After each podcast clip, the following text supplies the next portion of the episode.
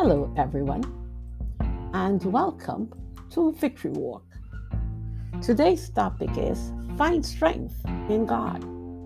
In my distress, I prayed to the Lord, and the Lord answered me and set me free. Psalm chapter 118, verse 5. Everyone has experienced distress at one time or another. What do you do when you are in distress? Well, the responses are as varied as the people. Some people cry and lose hope in the future. Some resort to destructive behaviors that place them and those close to them in harm's way. Others deny the issue exists and pretend that all is well.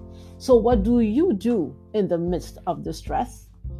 When you need to learn how to do something, you seek the advice of someone who has experience in that field.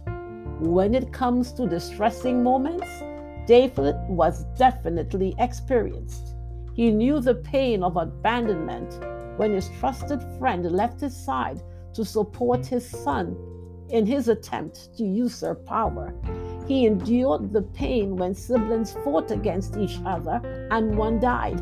He lived through an experience when the men he led wanted to kill him in 1 Samuel chapter 30, verse 6, it says David was greatly distressed because the men were talking of stoning him. Each one was bitter in spirit because of his sons and daughters. But David found his strength in the Lord his God. Let me say that again. But David found strength in the Lord his God. As I've said before, but is a game changer in the face of danger, but showed up and brought change into David's life. David didn't dwell on his problem. Instead, he went to God in prayer. As a result, God brought change into his situation. Now, if this was the only time that change came into David's life through prayer, then one can argue that it could be a fluke or a coincidence.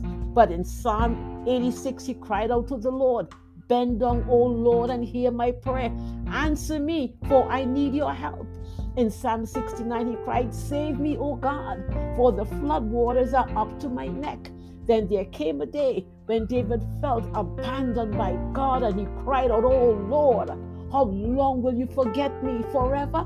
How long will you look the other way? How long must I struggle with anguish in my soul, with sorrow in my heart every day? How long? will my enemies have the upper hand.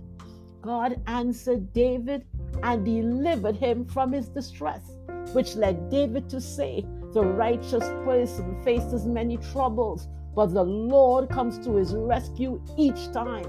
When you are in distress, do what David did and pray to the Lord. He is the God of yesterday, today, and tomorrow. He does not change thought for today.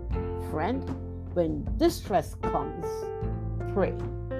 This is Claudette reminding you to walk in faith and victory.